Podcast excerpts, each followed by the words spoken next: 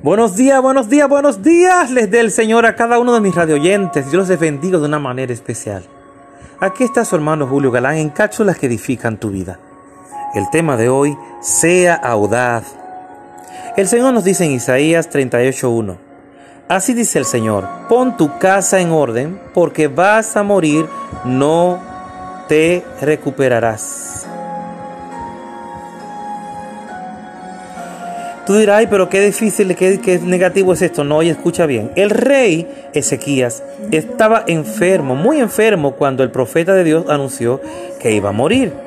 Ezequías pudo haberlo aceptado y pensado, es lo que me tocó en la vida. Sin embargo, tuvo cierta audacia. Escogió creer incluso cuando la situación parecía imposible. La escritura dice que Ezequías volvió al rostro hacia la pared y le dijo, le rogó al Señor. Me imagino que, que oró Dios, te pido que me concedas más años.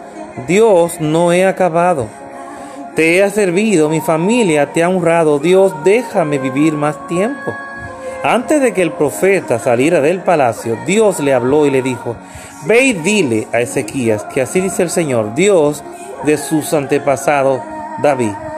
He escuchado tu oración y he visto tus lágrimas y voy a darte 15 años más de vida quisiera que observe lo siguiente. La fe de Ezequías es lo que produjo su séptimo año.